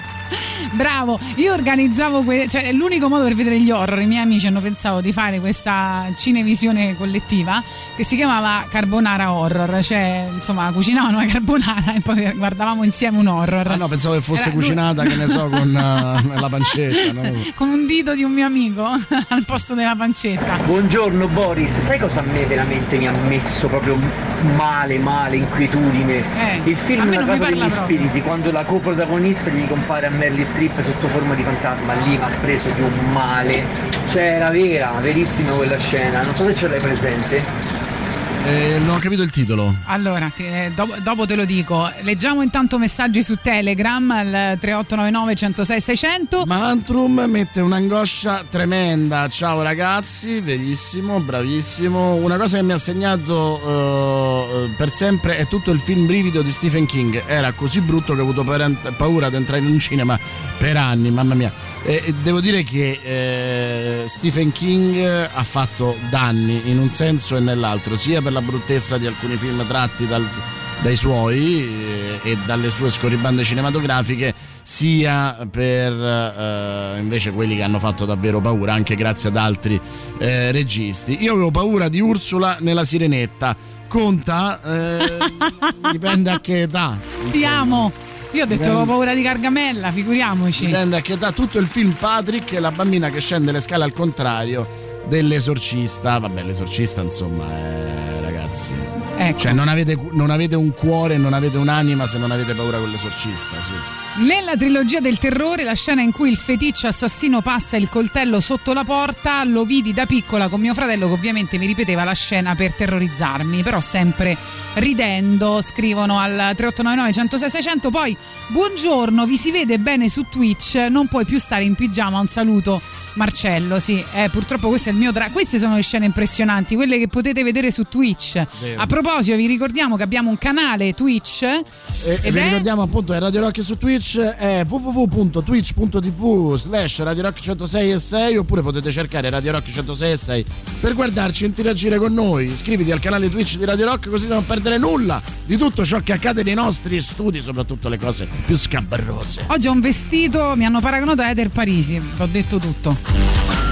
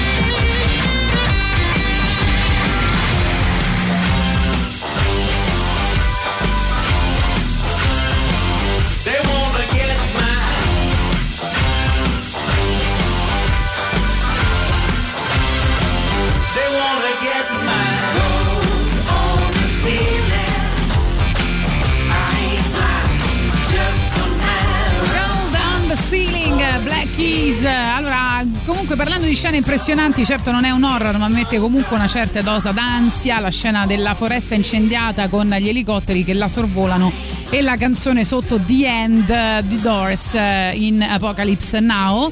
Ma noi non vi Eh, stiamo l'altro oggi chiedendo- abbiamo bello, so- questo è anche proprio questo è super il tema. No, è super in tema perché eh, voi l'avete virata sull'horror, ma in realtà il senso profondo di questo sondaggio, tanto per farvi sentire tutti off topic, è proprio quella scena che non vi aspettate. Per esempio c'è eh, chi ricorda, adesso lo cerco perché l'avevamo, insomma, eh, la, la scena eh, del pollo eh, decapitato in Giappone, eh, o- e io aggiungo per esempio la scena della gallina decapitata in cachet di, di Haneke, eh, con annessa corsa della gallina decapitata successiva, perché come sapete eh, gli esseri viventi anche dopo decapitati vivono ancora un po' perché insomma non se ne accorgono sostanzialmente. E, e quelli sono film che non hanno la volontà di essere film dell'orrore, ma che arrivano oh, a, a- a spaventarti proprio perché ti prendono di sorpresa, proprio perché lo spavento è quello che è dentro di te in qualche modo. Quindi mi piace molto di più Apocalypse Now che So, per Certo. dire, perché l'horror è- è prevedibile che sia così. Io mi sto spaventando tantissimo, c'è una chat su WhatsApp che dà sempre come un messaggio. Tu entri, non c'è scritto niente, diventa come se avessi letto il messaggio e poi improvvisamente ritorna la notifica del messaggio. Eh, so, Però non eh, c'è niente è- dentro. è tu, tu entri dentro, non trovi niente. Io mi spavento, capito? Se ci volete parlare, parlateci. È il terribile account fantasma. Esatto. Ecco, per esempio, un altro che eh, ha capito il senso del sondaggio: la lingua tagliata del marocchino sul film Teste rasate. Eh, ricorda Cristiano, Teste rasate, tra l'altro, filmone di quel periodo in cui c'era anche il branco, Eh sì. in cui il cinema italiano non aveva paura di dire cose pesantissime. Ho sempre guardato film horror fin da piccola: Nightmare, venerdì 13, Halloween, addirittura Twin Peaks. Nulla mi faceva paura. Poi ho visto Paranormal Activity, da lì non ho più dormito bene. eh, a me è sempre sembrata una furbata Paranormal Activity. Però è E vero se che lo dice Boris. c'è un grado, lì c'è un grado di verosimiglianza che eh, nelle menti più deboli può far del male. La Poi- scena finale dello specchio in profondo rosso, anche in questo momento mi vengono i brividi, ci scrive Stefano. E poi i primi 10 minuti di Salvate il soldato Ryan, è un'ansia incredibile, anzi forse i primi 15. Vero. Beh, forse sì. Che Sentiamo sono qualche... tra l'altro bellissimi anche se poi si scordano che insomma non erano tutti bianchi quelli che erano sbarcati in Normandia però va bene E fa veramente paurissima tutte le scene di crocifissione di Gesù Cristo, eh, ma da quando sono bambina è una cosa che mi dava degli incubi terribili, pure la notte, pure il crocifisso in classe, in tutti i film, paura, paura vera. tesoro eh, secondo me è sbagliato eh, a mandare il messaggio a noi. Questo era per la- sicuramente per lutto psicologo. Cioè, chiaramente c'è qualcos'altro no, che non riguarda il cinema.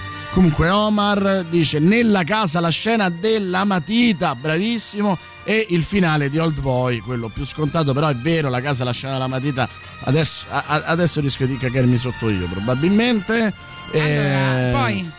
Buongiorno, io sono rimasto per anni scioccato da Cucio e l'ascensore. Ogni volta che vedevo un cane, eh, va. E poi quando dovevo prendere l'ascensore ogni volta controllavo che ci fosse l'ascensore al piano. Comunque dopo il sollazzo del pappagallo la trasmissione si potrebbe chiamare il sollazzo di Tatiana. Bello, bello. Ciao. Eh, secondo te perché non Come l'abbiamo il sollazzo fatto? di Tatiana, ma dai ragazzi. Io vidi The Ring in un cinema semivuoto, ci dice Gigi, assieme alla mia ragazza. Beh, quando sono rientrato a casa ho dovuto togliere la televisione che avevo in camera sua, eh, in camera sul carrellino e spostarla in corridoio perché non riuscivo a prendere sonno. Sei il mio eroe assoluto. Ah, io, io ho una cosa da farti sentire che fa veramente paura. Cioè io non, non so perché Tom York, cioè mi chiedo perché, perché. Allora senti, eh, ha deciso di rifare Creep. Madonna. Allora vediamo se ti piace, eh, se ti fa paura come me.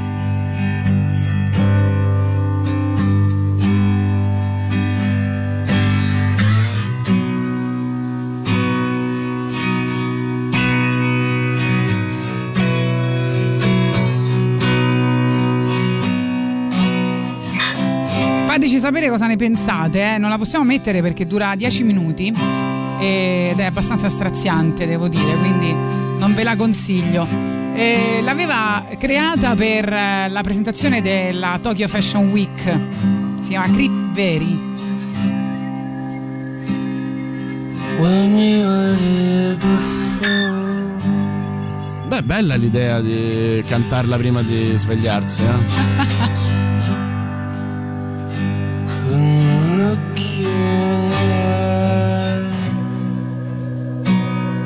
Cioè, Poi mandata a 0,5 pure ancora più bella, devo dire bravo, bravo. Bella idea. Anche lui poi non l'ha ma- mai amata tanto, se non ho capito male. Se no non gli facevi No, così del male. la- Insomma, la canta un po' svogliato. Confronta la cover di Vasco Rossi è un capolavoro.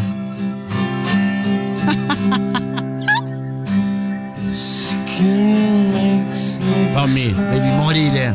No! Gonfio. No, Tony York non si tocca, eh. Può tocca, fare quello che Si vuole. tocca quando vede una bella donna si tocca sì. Allora, vi piace? La lasciamo? Allora, se volete che io mi dimetta, dite che vi è piaciuta. Vedi, Marco dice a 10 minuti, a me 30 secondi già mi ha rotto. Mauro denuncia la sua età, dice dicendo io ricordo Profondo Rosso visto da ragazzo al cinema, vedi? Tom, perché? Perché l'hai fatto? Francesco dice ascoltatrice, se temi il crocifisso, allora siamo noi ad avere paura di te. Mark Lanegan, questa si chiama Bleed All Over. Baby, baby, baby, don't you say it's over, yeah. I never wanted to, baby, baby, baby, I'ma bleed all over, yeah. That's what it's coming to. I want it,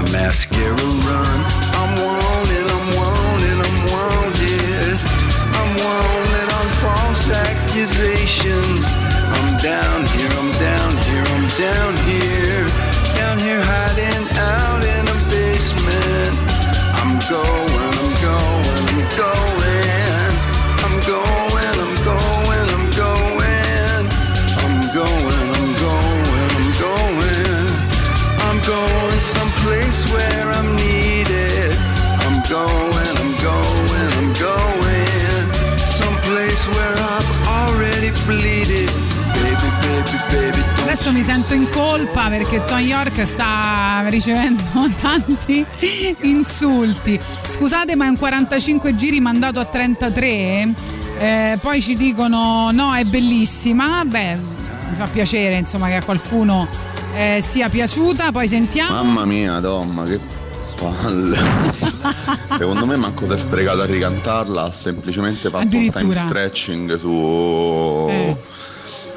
Eh, su quella versione acustica che stava su My Iron Lang è andata ci ha Posso? aggiunto un po' di effetti sulla voce perché ci sta Secondo un po' Tom- di delay un po' di roba Tom ha fatto una scommessa con gli amici. mamma mia 10 minuti di grip così è allucinante ora da tagliasse le vene To- Tom ha fatto una scommessa con gli amici e ha detto: Visto che questa canzone, che non era manco un granché, diciamocelo, mi ci sono fatto sei case, vediamo se li fotto Eh. ancora. E infatti, e infatti, ci ha fottuto. Perché comunque, no? Adesso Beh, piano sì. piano l'apprezzeremo. Vedrai Ma che andrà manco così. morto, Ma manco morto, guarda. Ma- ma- guarda, risentiamoci Vasco Rossi, ti prego.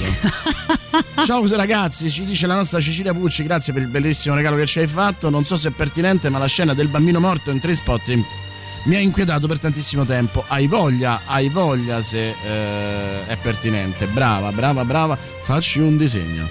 Poi invece ci scrivono ancora. ehm, ma invece Blob, il fluido che uccide, lo ricordate? Certo, è stato citato da un altro ascoltatore proprio in una delle scene peggiori. Poi dicono Serbia Movie, il film più agghiacciante di sempre. eh, di sempre. Io devo eh, insultare quella. mm, facemmo con Emilio una trasmissione sugli horror più spaventosi. Eh, un ascoltatore ci parlò di questo Serbia Movie, ci diede talmente tanta eh, dire, curiosità che lo vedemmo. E, e- e credo di ricordare ancora l'abbraccio forte le- e, e i pianti l'uno sulla spalla dell'altro per quanto faceva eh, non paura, era proprio era ribrezzo puro, era te- uno dei film più terribili mai visti, lo dice un critico cinematografico che dovrebbe essere rotto ogni esperienza.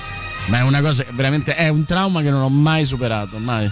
Non so se l'hanno già detto, ma le due ragazzette in Shining che appaiono nel corridoio mi fanno tuttora tremà, scrivono al 3899 106 600. Poi ancora piccole bastardelle, tra l'altro io ho mio figlio, ho mio figlio che è abituato eh, ho mio figlio che è abituato ad Eh. andare in giro sempre o con la macchinina di Cars eh, o con una, mo- una piccola moto Eh, e soprattutto ti in corridoio, paura. quindi io ogni tanto magari sono un attimo distratto Vado in corridoio e mi ritrovo questo piccolo figlio di Satana che mi guarda con gli occhi, con gli occhi di ghiaccio mentre se ne va in giro per- con, eh, con i suoi piccoli veicoli Shining. e il maledetto Kubrick eh, subito ah, mi, mi torna in Beh, mente. quasi tutte le scene di torture sugli animali di Cannibal Holocaust direi allora che potrebbe rientrare nel tema non volontariamente horror e poi mi pare che alcune erano anche snuff non, non ne sono sicuro magari avete più dettagli voi Si dice, si dice, si dice che fosse così.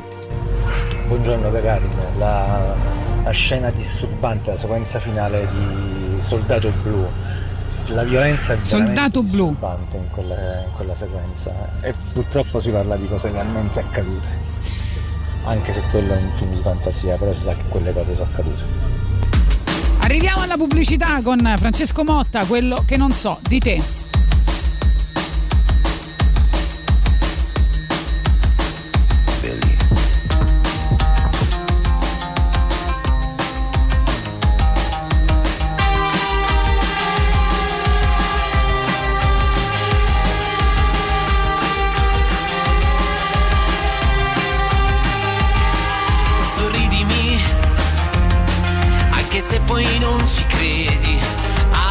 Abbracciami come abbracceresti i tuoi pensieri, come un ricordo da inventare e una canzone che non c'è, come tutto quello che non so,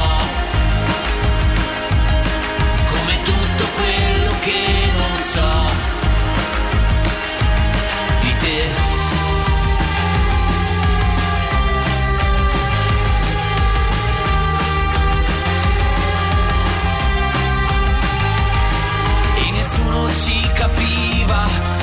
nessuno ci guardava. Non avevamo niente, ma niente ci bastava. Senza troppi compromessi, senza troppa fantasia, in un secondo importantissimo che poi è volato via. E penso sempre a tutto quello che non so. E penso sempre a tutto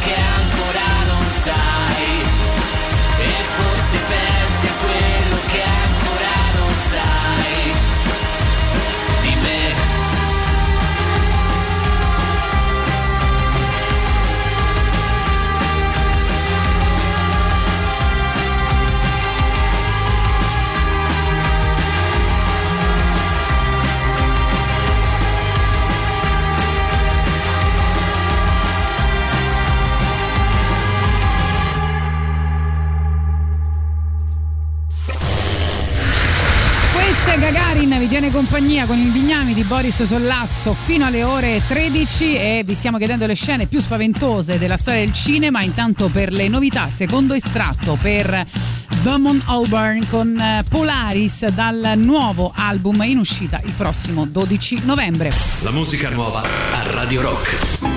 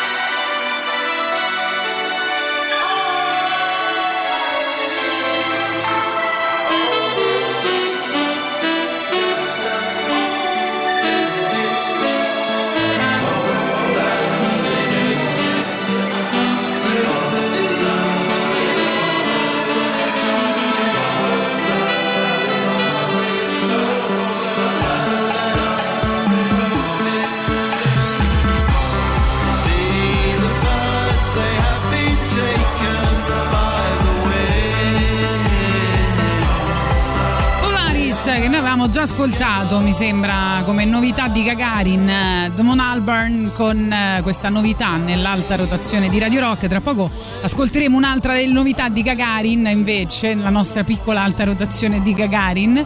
Ehm, ma prima torniamo al tema principe di oggi ovvero le scene che vi hanno spaventato di più della storia del cinema eh, grande citazione da Soldato Blu, scrive uno dei pochi film western che potrei rivedere, bravo l'ascoltatore, Vero. scrive Francesca. Io provo inquietudine pensando a tutte le scene con Samara in the Ring, io soprattutto per la sua parrucchiera, e poi il finale di Salò e le 120 giornate di Sodoma è assolutamente terrificante, sono eh, d'accordo. Eh, come si intitola il film definito straziante da Boris eh, poco fa? Mm, Sai che non me lo ricordo? Quello che avete visto che Emilio Pappagallo? Ah sì, Serbian Film, ma non ti prego, farlo per me, non lo cercare, non lo cercare, non lo cercare, è assolutamente... eh, Sconsigliato. terribile. Io solo per il trailer di The Brood, la, la covata malefica che recitava i Brood aspettano anche... Aspetta, che... Allora, la covata malefica che recitava i Brood aspettano anche voi nei primi anni Ottanta avevo paura a sedermi sulla tazza del cesso perché potevano uscire e mordermi il eh, culo. eh, va bene, aveva, ha, ha ripetuto una, una frase. Sì, diciamo che The Brood aveva questa caratteristica, insomma, eh, che mi pare che stesse anche tipo nei Gremlins, se non sbaglio, non lo so. Oh, Boris, scusa, ma eh, Classic Horror Story, eh, Horror Story su Netflix com'è? Non male. E la canzone dello squalo, forse più ansia che paura e, e poi... Poi dicono una- a me una scena che mi ha turbato infinitamente è la scena della fellazio in Shining tra l'uomo vestito da orso e il barista, ancora non riesco a, com- a capirne il motivo, ma mi ha fatto passare molti giorni turbati. Beh, Eh, non lo capisco, però insomma anche quello magari chiamate lo stesso psicologo di, di quella del crocifisso. Ciao, a me una delle scene più terribili è su American History X quando Edward Norton fa mettere la bocca aperta sul marciapiede al ragazzo di colore e lo uccide, ma non tanto per la scena che non si vede ma per l'immaginazione della scena. Ciao Luca da Firenze. Eh, Luca ha, capito perfettamente il problema di certi film è proprio quello, cioè quando riescono a farti immaginare peggio di quello che vedi. Esatto. Dunque, io vi ricordo che per acquistare i gadget di Radio Rock dovete andare sullo store online del sito radiorock.it oppure a Roma presso i negozi di giocattoli Città del Sole, via Dorisi da Gubbio 130 zona Marconi e via Roma Libera 13 a Piazza San Cosimato a Trastevere, ma anche a Fiumicino presso la libreria Mondadori al Parco Commerciale Da Vinci in via Geminiano Montanari. Troverete le nostre magliette, shopper, tazze, borracce, tutta l'insegna dell'ecosostenibilità. Andate e acquistate l'energia green di Radio Rock. A proposito di Amon Alburn, dicevamo, presenta a Johannes Policewoman eh, Tony Allen e lei mh, torna oggi con questa eh, canzone, con questo nuovo singolo che si chiama Take Me to Your Leader, eh, chiamata alle armi da parte di una musicista sicuramente talentuosa e anche per certi versi unica. Anticipazione del nuovo album che dicevamo, in questo caso scritto e registrato questo eh, singolo, non so se anche l'intero album insieme a Dave Okumu eh, di The Invisible e al leggendario appunto batterista Tony Allen che poco prima che venisse a mancare avevano registrato appunto questa eh, canzone. Vediamo se vi piace ehm, Take Me to Your Leader, Joan as Police Woman.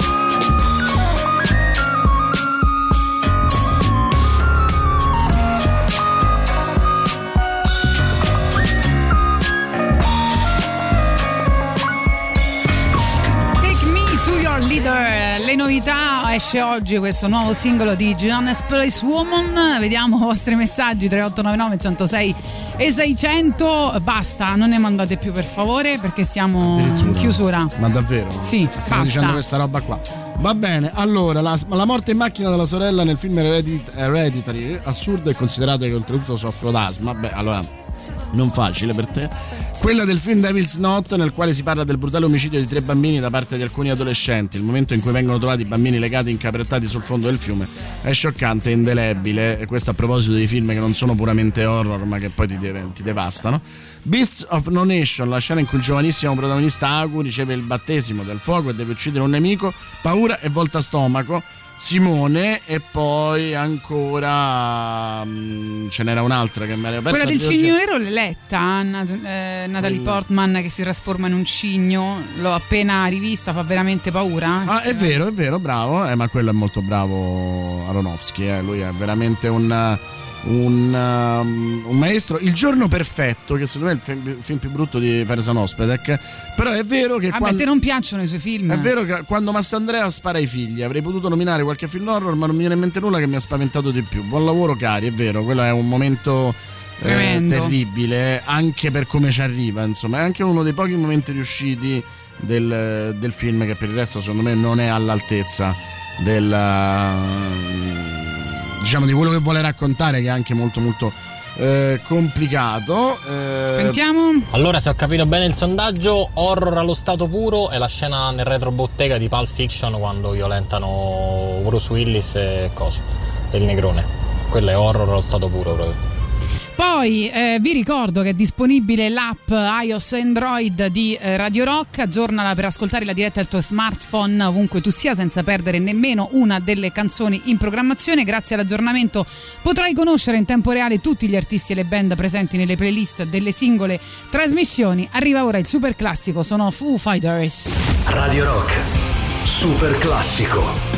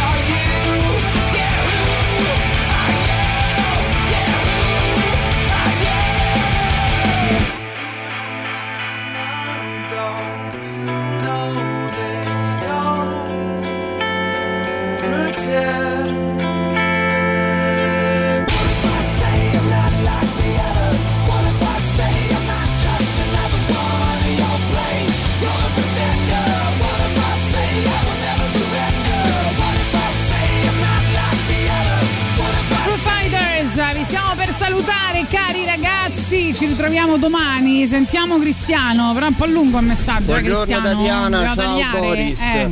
C'era un cortometraggio, se non sbaglio, che parlava proprio di questo tema, cortometraggio horror, che parlava di un film talmente, mm, tal- talmente forte, ovviamente immaginato e immaginario, talmente forte da, scaturi- da scatenare il suicidio brutale in chi lo guardava.